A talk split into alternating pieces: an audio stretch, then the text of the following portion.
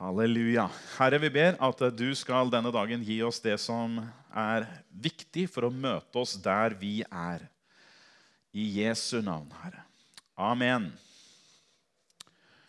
Begravelsen avlyst.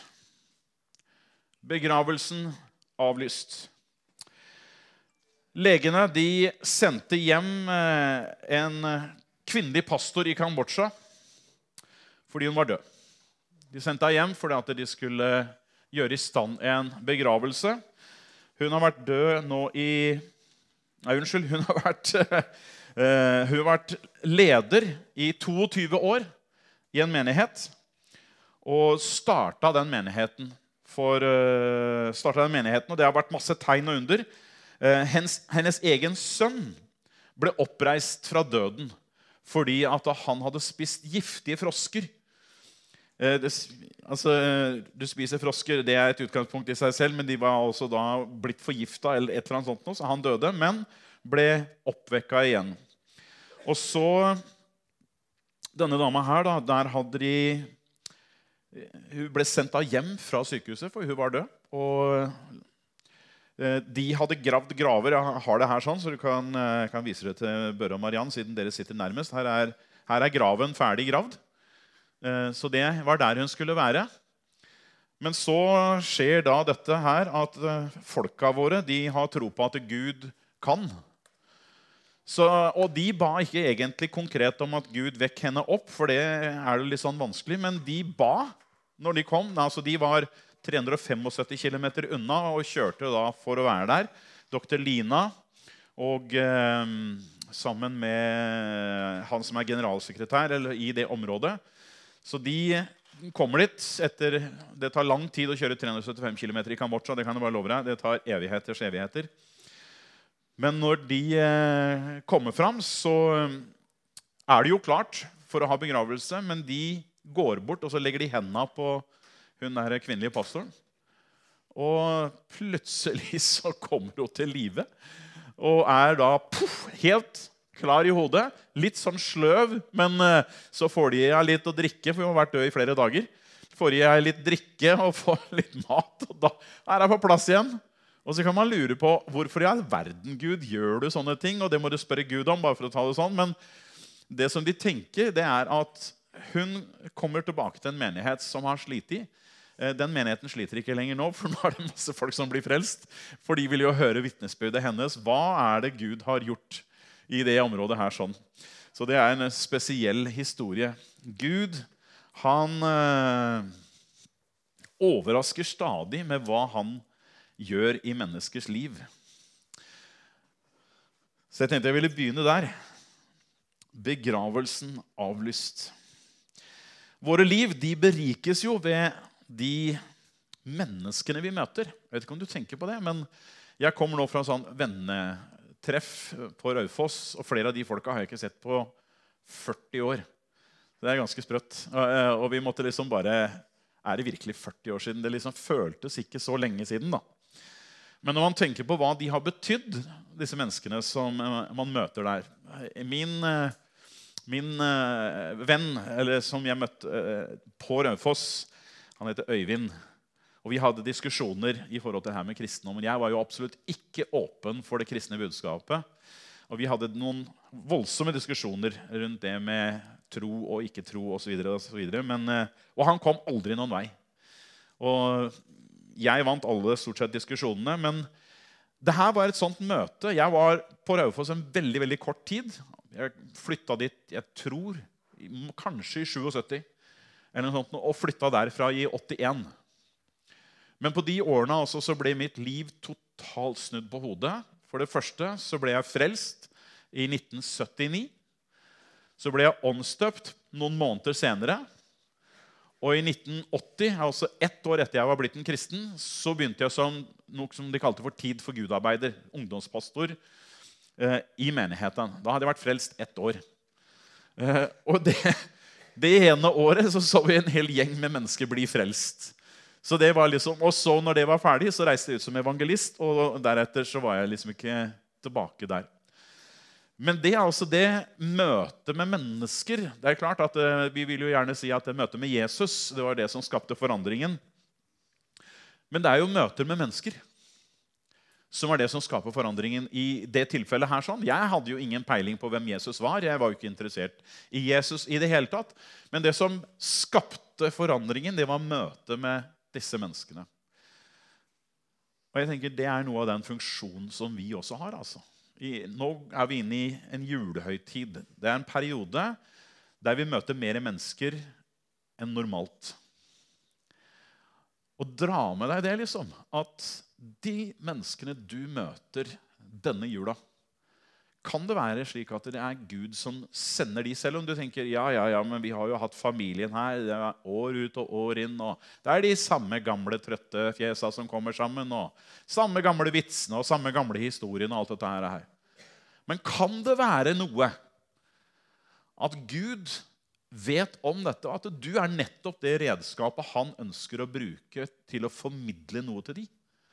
Og at vi skal bare justere om, altså nesten sagt bare ta bort det som har vært. Sette en strek over det. Fortiden er fortid. Det er ikke mye man kan gjøre med det. Og at man våger å tenke Gud, la meg bare møte hele situasjonen med friskt mot dette året her. Med nye, blanke ark og bare vite at ok, Gud, hva vil du gjøre med de menneskene jeg møter i år? Denne jula her sånn. Det, det har jo allerede begynt. Det er jo diverse julebord osv. som er i gang allerede. Menneskers betydning, Når man leser i Bibelen, så ser man at menneskers betydning er helt sentral. Jeg tenkte jeg skulle lese, for jeg leste, jeg leste romerbrevet her om dagen. og Det slo meg liksom når du leser romerbrevet, hvor mye folk det var inne i bildet. Hvis vi leser Romerne 16 Eh, fra vers 1 og utover så sa han Jeg anbefaler vår søster Føbe, som er menighetstjenerinne i Kennekre, for at dere kan ta imot henne i Herren på en måte som er verdig for de hellige. Interessant. Altså Hvordan han snakker om henne. En menighetstjenerinne. Han sier altså at dere kan ta imot henne i Herren. Altså Når vi får besøk og folk kommer til oss nå til jula, er, er, det to måter å ta imot folk på? Er det man tar dem imot som mennesker bare? Eller kan man ta dem imot i Herren? Hva mener Gud med det? At vi tar dem imot i Herren. På en måte som er verdig for de hellige. At vi tar imot mennesker på en måte som er verdig for de hellige. Vi er jo hellige. Vi er de utvalgte og de hellige som Gud har på en måte utvalgt og helliggjort. Og når vi tar imot mennesker, så er det en måte som er verdig for den måten som du og jeg møter mennesker på. Altså, Hvordan møter vi disse? Og støtt henne på de områder hun kan trenge hjelp fra dere. For hun har vært en hjelper for mange, også for meg. Hils Priscilla og Akvilas, mine medarbeidere i Kristus Jesus, de som vågde sine egne liv for mitt liv.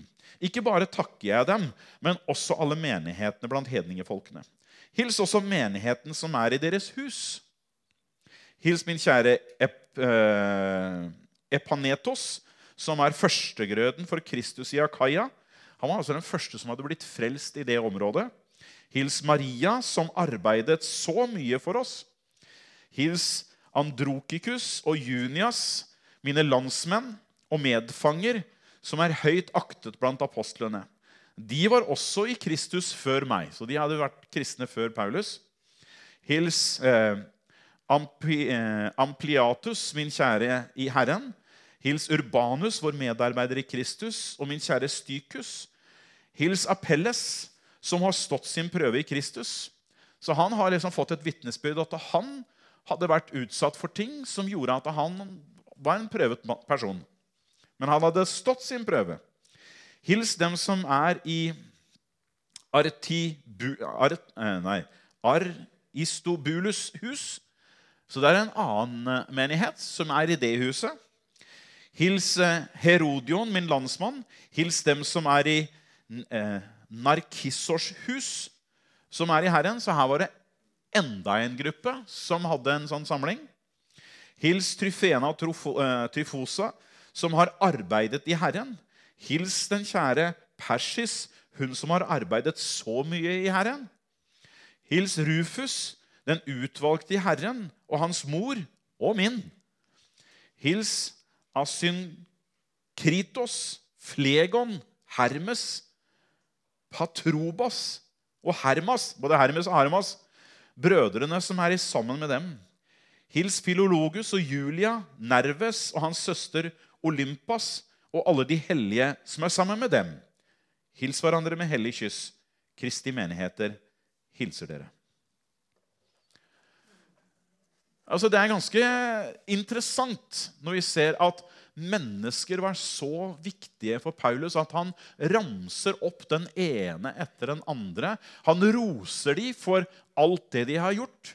Hvordan de har gitt seg for Herren, hvordan de har reist seg, hvordan de har menigheter som samles i huset deres, hvordan de er viktige for han i tjenesten. Og mitt spørsmål er jo da liksom direkte Hvordan tenker du om mennesker rundt deg? Hvordan tenker du om mennesker rundt deg? Og Én ting er det du tenker. Nå er det jo veldig få som er tankelesere. Så er det slik at vi faktisk må gi uttrykk for og si til mennesker som er rundt omkring oss, hva de betyr for oss. Hva de mener. Eller hva vi mener om dem. Det, det interessante når man er på en sånn her vennesammenkomst og ikke har sett hverandre på mange år, så er det jo historier fra tilbake i tid. Eh, og en del av det er jo bare styrtende morsomt. Eh, jeg er velsigna med et utrolig dårlig husk bakover. Jeg, og de var helt overraska. Jeg var helt blank, så jeg sa at jeg lever ikke i fortida. Jeg lever bare framover. Jeg har én ting foran meg. Det er den veien der. Og det som er bak, det er bak. Men det var utrolig morsomt. De andre huska jo godt som bare det. Og vi hadde noen bilder som heldigvis er sensurert for omverdenen. Det er bare til internt bruk. Men uh, fryktelig morsomt å se. Men en av de tingene som, som ble, noe av det som ble trukket fram veldig, var det at vi var en ungdomsgjeng på Vi var to gutter i utgangspunktet, og så var det seks jenter. Og Vi dro på turer sammen, og det skjedde absolutt ikke noe gærent på de turene. Altså, og vi delte jo alt. Altså, vi sov i et svært, svær, svær seng. Alle sov i samme senga. Eh, side om side. Sånn, sånn pølser i brød omtrent eh, rett ved siden av hverandre. Helt sånn pakka på hverandre. Eh, og hadde bare, bare morsomt. Hadde det bare gøy. Men det, det, som flere sa, det sa Tenk at vi kunne ha en sånn en gjeng. Tenk at vi kunne ha en sånn en gruppe som vi hadde trygghet i. Og så begynte man å peke på hvor viktig vedkommende hadde vært for deres liv, for deres utvikling, og hvordan den tryggheten man hadde i en sånn gruppe, hadde vært avgjørende for deres framtid. Og jeg tenker at Når man er i en menighet, så tar vi ofte hverandre, særlig når vi har vært mange år, så tar man hverandre litt for gitt. Ja, der er Børre trofast. Han kommer og spiller. og Halleluja. Det er nydelig. Men hva sier man til hverandre? Hvordan løfter man hverandre opp for å understreke den verdien og viktigheten som man har for hverandre? Paulus er veldig tydelig på dette. at disse menneskene her, de betyr så mye for meg at når jeg sitter her i fengsel og skriver, så løfter jeg fram den ene etter den andre. Nå skal vi to, Kan dere være så snill å be for meg? Jeg sitter tross alt i fengsel. Jeg har det vanskelig. Kan dere sende penger? Send mat? Send tepper? Men det er ikke det som er fokuset i det hele tatt. Han bare løfter fram den ene, den andre, den tredje, den fjerde. For han sier at det mennesker er ufattelig viktige for ham. Og det er ikke bare der, men omtrent i samtlige av Paulus sine brev så løfter han fram disse menneskene som er avgjørende for ham. Og I et samfunn der vi lever mer og mer atskilt fra hverandre, mer og mer isolert, for vi er busy, travle eh, Enten er det jobb, eller så er det familie, eller så er det andre ting som hele tiden tar tida vår. Hvordan er vi kan oppmuntre hverandre noe av det som Paulus sier, i forhold til å peke på at det her dere har arbeida så mye. Mine kjære herrer, mine medarbeidere. Eh, stått sine prøver eh, osv. Arbeidet i Herren. Det er liksom eh, utvalgt i Herren. Brødre som er sammen med dem. Alle de hellige som er sammen med dem. Liksom, han henter opp hele tiden det positive. Og jeg tenker at Det har noe med det å se mennesker kanskje fra Guds perspektiv. Hva er det Gud ser når han ser på de menneskene som er rundt oss? Tror du han ser de dårlige sidene? Ja. Men det er på ingen måte sånn at Gud gir opp mennesker selv om de dårlige sidene er der. Når du tenker bare på Jesus sin ettertavle Man skulle jo tenke at når Jesus blir født, så har man en prikkfri ettertavle. Altså Det er ren rase, hvis man skal snakke hundespråket. Toril. Ren rase hele veien. Ingen, eh, ingen eh, på en måte forurensinger eller forstyrrelser som kan ødelegge genkoden. Eh, at her får du en ren rase hele veien. betyr utrolig mye. Når Jesus kommer, så ville man jo tro at det da kommer en ren rase. Men når du ser ettertavla hans, så står jo en del mennesker der som man kanskje ikke ville ha fram i skrytealbumet sitt. Der står Rahab Sjøgen. Og når han nevner eh, Når han nevner eh, Sal, uh, Urias hustru Hva heter kona? Batseba. Det er bra. Det er bare sånn en liten sånn quiz. Batseba, så står det Batseba Urias hustru. Det står liksom ikke at det der var Davids store kjærlighet, men det står faktisk Urias hustru. Altså Det David gjorde, det var altså så til de grader dårlig. Og det løftes allikevel fram i, i slektstavlene. Og Da tenker jeg at det viser meg bare det. At når Gud jobber med oss, så jobber han med ufullkomment materiale. Det er han fullt klar over.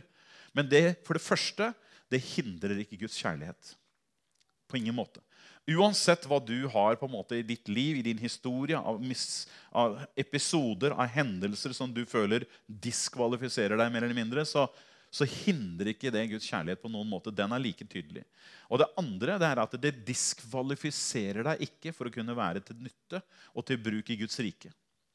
Altså Med alt det vi kan virkelig tråkke feil og bomme på, så er det allikevel slik at Gud han kan bruke oss i uansett hvor skeivt vi har kommet ut. Så er det liksom håp. Og jeg tenker det er, det er en utrolig mulighet som Gud gir oss mennesker. Altså Hvis du bommer i, i samfunnet, så blir du ofte liksom da kan jo miste jobben din, eller du blir i hvert fall trykt til sida. Du får ikke noen oppmuntring. Altså, Hvor raske vi er til å sette mennesker til side når de ikke når opp til de forventningene vi har, det målet vi har, og det vi ønsker for dem, så er vi raske på å trekke mennesker ut. Og hvis du er så uheldig at du havner i medias søkelys, så er det jo det minste lille som da blåses opp med store bokstaver, og du føler at du er jo den verste av alle. Men når det gjelder Gud, så er du ikke, da er du ikke der. Han er på en måte, Hele hans vesen går på at nei, du er kvalifisert. Ikke ut ifra dine egenskaper, ikke ut ifra det du gjør, men du er kvalifisert ut ifra det at du er mitt barn. Du tilhører meg. Du er liksom en som jeg har skapt, dannet og formet. Og Derfor er mennesker så viktige for Gud. Og det er noe av det Paulus tar med seg når han ser disse menneskene som han arbeider sammen med. Det er Mennesker er viktige for Gud. Og så er kanskje mennesker noe av det vanskeligste som fins. Jeg skjønner jo Moses fra tid til annen når, eh, når han klager over israelsfolket. Eh, men så har han den andre siden, også når til og med Gud sier at nok er nok. Nå, Moses, du går på den sida, resten av folket går på den sida. Nå tar vi de. Så starter vi på nytt med deg, og Moses sier nei, nei, nei, nei, nei, det skal vi ikke ha noe av. så til og med Gud er utålmodig til tider med mennesker. Men allikevel så er det en situasjon som er helt spesiell. Men allikevel så ser man at Gud jobber med Han gir ikke opp, altså. Og bringer mennesker fram som vi andre tenker at nei, det her nytter jo ikke. Det er jo håpløst. Paulus tror jeg ser mennesker i, fra Guds perspektiv. Hva er disse menneskene for Gud? Vi tenker kanskje lett at jo, når, eh, når de er til nytte, liksom, når de virkelig kan gjøre noe, da er de viktige, da. Nei, de er viktige fordi de er skapt av Gud. Altså Uansett så er mennesker viktige. Når vi møter dem, om de har aldri så mange skavanker, aldri så mange svakheter, så er de viktige for Gud. Er det noe Frelsesarmeen er utrolig bra på, så er det akkurat den biten der. Altså de, de, på en måte måler ikke mennesker opp og ned i forhold til Nei, skal vi se, jeg tror ikke du skal ha noe hjelp i dag. Altså, De er utrolig inkluderende, omfavnende og tar mennesker inn uansett liksom, hvor gærent det er. Så får de matposen sin, eller de får samtalen sin, eller de får en kontakt. Jeg tenker Man har noe å lære av den gruppa. Man har noe å lære av den gruppa.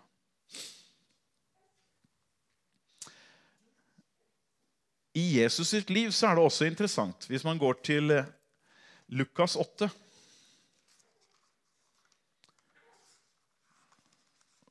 Så står det et lite avsnitt.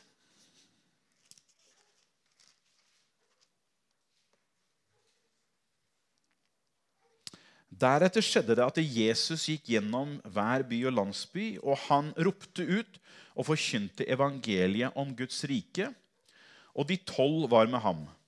Det var også noen kvinner som var blitt helbredet fra onde ånder og skrøpeligheter. Maria, som ble kalt Magdalena, som syv demoner var kommet ut av. Og Johanna, hustru til Kusa. Herodes forvalter. Og Susanna og mange andre som tjente ham med det de eide. Jeg tenker jo Jesus, du er Guds sønn. Da er jo Gud din forsørger. Altså, Gud må jo sørge for sønnen sin. Men det var ikke tilfellet her. Og Den andre muligheten den tenker jeg, Jesus, altså Du tok bitte litt brød og litt fisk, og så multipliserte du. Så han trengte jo aldri å ha med seg niste eller forberede seg. Han bare litt av brødleiv på lomma og så litt fisk, og så halleluja, velsign det, og så var det mat til alle. Men sånn var det heller ikke. Her var det altså noen kvinner som det står som tjente ham med det de eide. Og vi vet at Rundt Jesus så var det jo mennesker, og vi tenker jo ofte at det ja, det er fordi at han skulle trene disse tolv og gjøre dem til disipler. Eh, men da er man på en måte i sånn her produktopplegg. Altså, du er viktig, for du er en del av produktutviklingen. Du er en del av det produktet som jeg skal nå videreutvikle, sånn at vi kan gå videre her i verden. Men for Jesus så var det ikke den, eh, det som var fokuset. Det, det, det var dette her å bygge relasjoner og lære mennesker hvordan lever man i nærheten av hverandre når man har helt motstridende personligheter. Hvis du ser på denne flokken av tolv mennesker som Jesus valgte ut altså Han valgte ut jeg vil si, Det er ingen av de jeg ville hatt i adminrådet mitt eller i staben min. Det er jo mennesker med særdeles store utfordringer. Men Jesus Jeg kan skjønne at han ba en hel natt, for det hadde jeg sannelig med hatt gjort det også hvis jeg skulle hatt den gjengen med. For det, der var det ganske sprikende i forhold til eh, Judas Iskariot, som helt åpenbart var den som forråder Jesus, og som stjeler av kassa. og Han blir satt til å være kasserer. Det må være det eneste eh, en måte stedet i verden der at eh, en tyv settes til å være kasserer. Det, det er jo helt forunderlig at Jesus setter en person Han visste jo det, at han stjal. Allikevel så settes han til å ha ansvar for kassa. det viser jo at Jesus han han begrenser seg ikke der sånn, for at mennesker betyr for mye. Han, han, han, gjør det han kan for å ha Judas nær, for å kanskje kunne se at det kan skje en forandring i livet hans. Kanskje han kan se at han kan være med å bidra. Eller Peter, som da ville også forråde han, men allikevel bli en av de som er nære. Eller han andre Hva heter han igjen? da? Han uh, var vel også en av disse her radikalerne. Um, som, som, var i en sånn egen gruppe. Veldig sekterisk gruppe. Uenig med det meste av det de holdt på med. Eller disse Hæ? Simon Seloten. Det er bra. Christian er med bak her, altså. Superquiz bak deg. Det er nydelig. Når hjernen min stopper opp, så har jeg ekstra ressurser bak deg. Det er bra, Christian.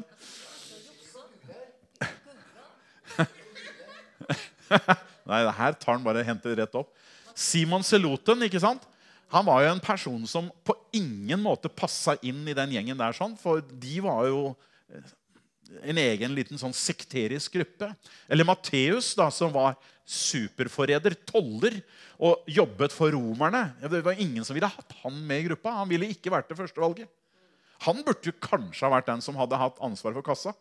Tror du han reiv seg i håret han, og ser at Judas hele tiden forsyner seg, og han bare skjønner at eh, kassa stemmer ikke, Judas. Det er et eller annet gærent her. Sånn. Det stemmer ikke. Penger mangler. Vi er short nå igjen. Og Judas å, sier du det? Sier du det? Jeg skjønner ikke hva du mener. kan du tenke deg for en gjeng? Eller disse to brødrene som så fort Jesus ikke blir tatt imot, så sier de Nei, skal vi la ilden falle ned? Skal vi bare be at ilden skal komme ned? Boanerges-sønnene, altså disse her, de var så brennende ivrige, eh, og på en gæren måte. Det var liksom bare, Hvis ikke de vil ha noe med deg å gjøre, Jesus, ja, da tar vi de bare. Få de vekk! Få de vekk! Det er jo mange kristne som er litt i den greia der, som skal være så radikale at det er ikke måte på. Det er liksom no mercy. Det er gjengen sin.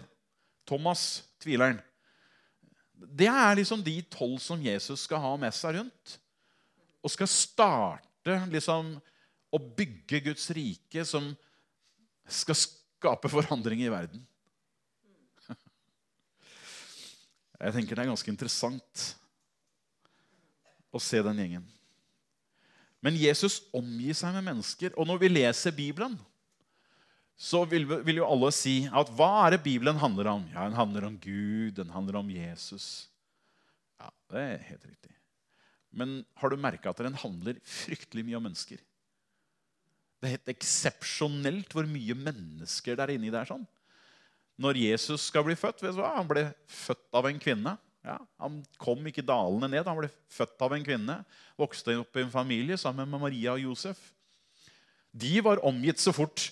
Så fort Jesus var født, så starta liksom hele opplegget rundt de. Da kommer, eh, da kommer Simon og Anna. Da kommer den ene og den andre, den tredje og den fjerde. Mennesker hele veien som omgir. Og på en måte så tenker jeg at Kanskje vi har bomma litt når vi tenker at Bibelen handler bare om Gud og Jesus. Jeg tror den handler mye om mennesker. Den handler om hva Gud ønsker å gjøre med mennesker. Derfor er mennesker utrolig vesentlige. Skal det være sjokkerende? Jesus døde for menneskene. Helt åpenbart. Selvfølgelig. Vi vet jo det. For så høyst har Gud elsket verden at han ga sin sønn. Men det er jo betydningen og viktigheten av mennesker. Og hvis det er den verdien Gud legger på mennesker, da ønsker jeg å ta til meg noe av den lærdommen i hvordan jeg ser på mennesker. Gud ser som sagt til kortkommenheter. Han ser manglene. Han ser alt det som ikke fungerer. Men det virker som for Gud så ser han nesten bare det som en utfordring. Hmm, Jesus velger Judas Iskariot, en av disse som han vet han kommer nok til å bli problem, et problem. Ja, men han tar vi med i gjengen. Simon Seloten, han er litt overivrig. Han tar vi med i gjengen. Disse Tordensønnene hmm, ja, De er litt sånn, eh, litt sånn heite på grøten. De tar vi med i gjengen. Hvilke kvalifikasjoner, Når vi skal ha kvalifikasjoner, hvem skal vi omgås med, så vil vi gjerne ha noen som er utrolig snille og greie. Ja, sånn som Kirsten. Så enkelt å liksom ha med å gjøre. Et menneske som er barmhjertig helt tvers igjennom. Å, det er så deilig å være sammen med sånne mennesker som er bare gode. Ikke bare. Jo.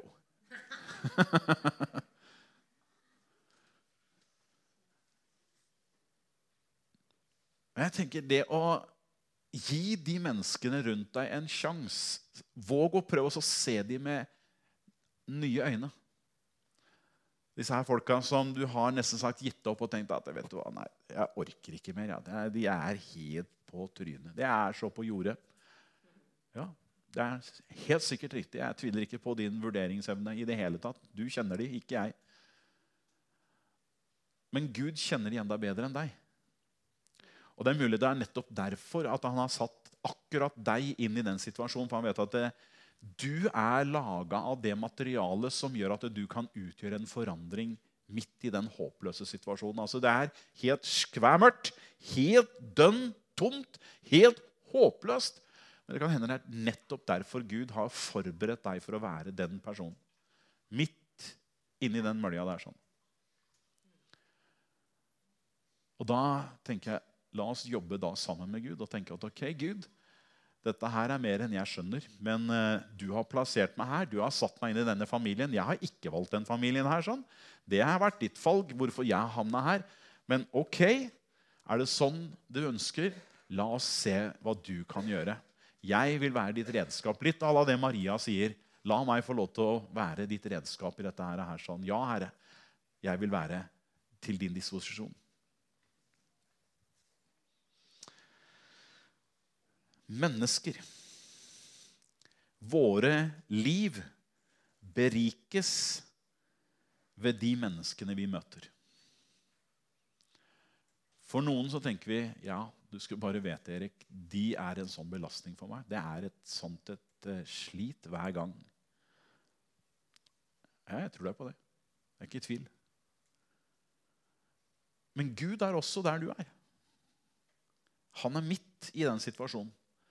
For nettopp det å kunne være den som bryter igjennom, baner vei for at evangeliet skal skape en forandring. Du kan tenke deg for et vitnesbyrd det blir da. når disse kranglefantene plutselig finner Jesus og oppdager at jo, det du har sagt hele tiden i alle disse åra Jeg har hata det, kan de si. Jeg ikke ønsker å ha noe med det å gjøre. Plutselig så var det akkurat som lyset ble skrudd på, så skjønte de at wow. Du har jo hatt rett hele tida. Kanskje det er denne jula som det skal snu. Og det har litt med hvordan vi ser menneskene.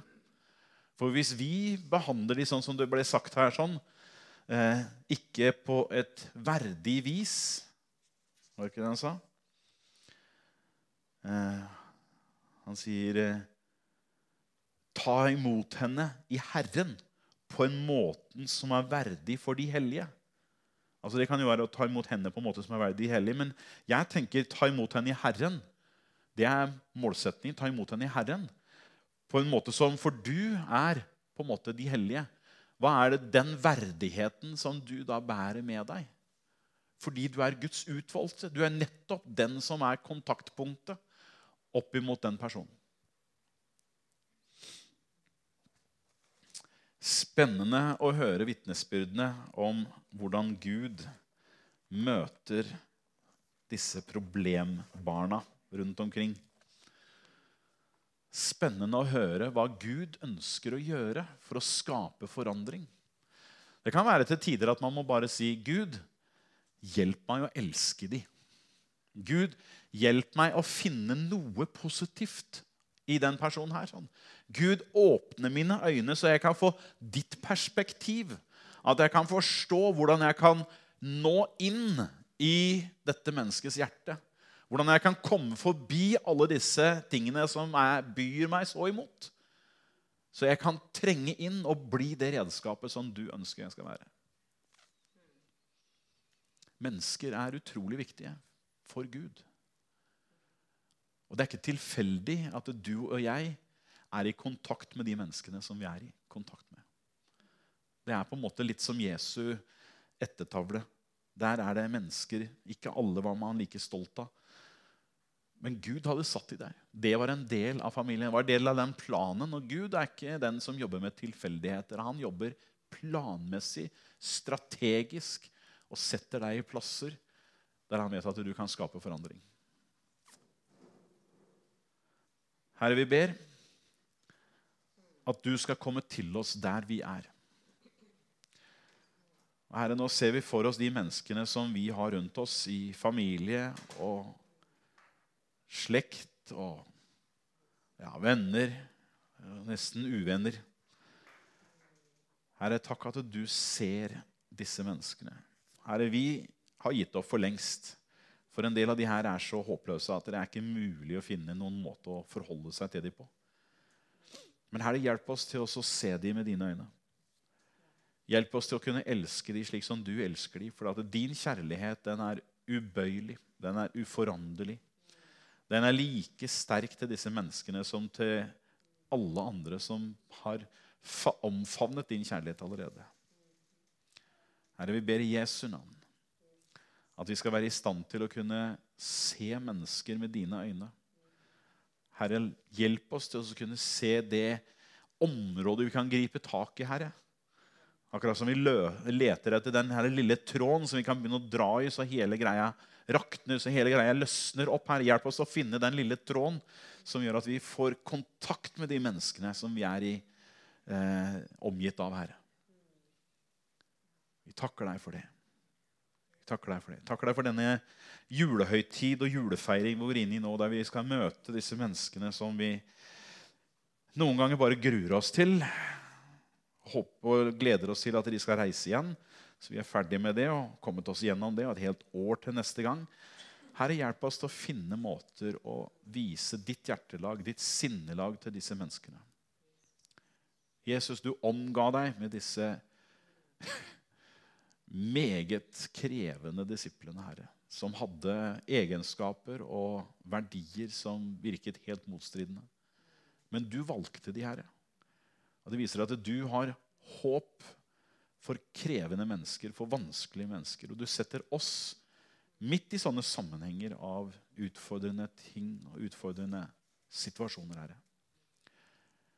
Åpne våre øyne, Herre. La din ånd få lov til å gjennomsyre oss enda mer, så at vi kan vise din kjærlighet til disse som vi kommer i møte med. Vi ber i Jesu navn. Amen.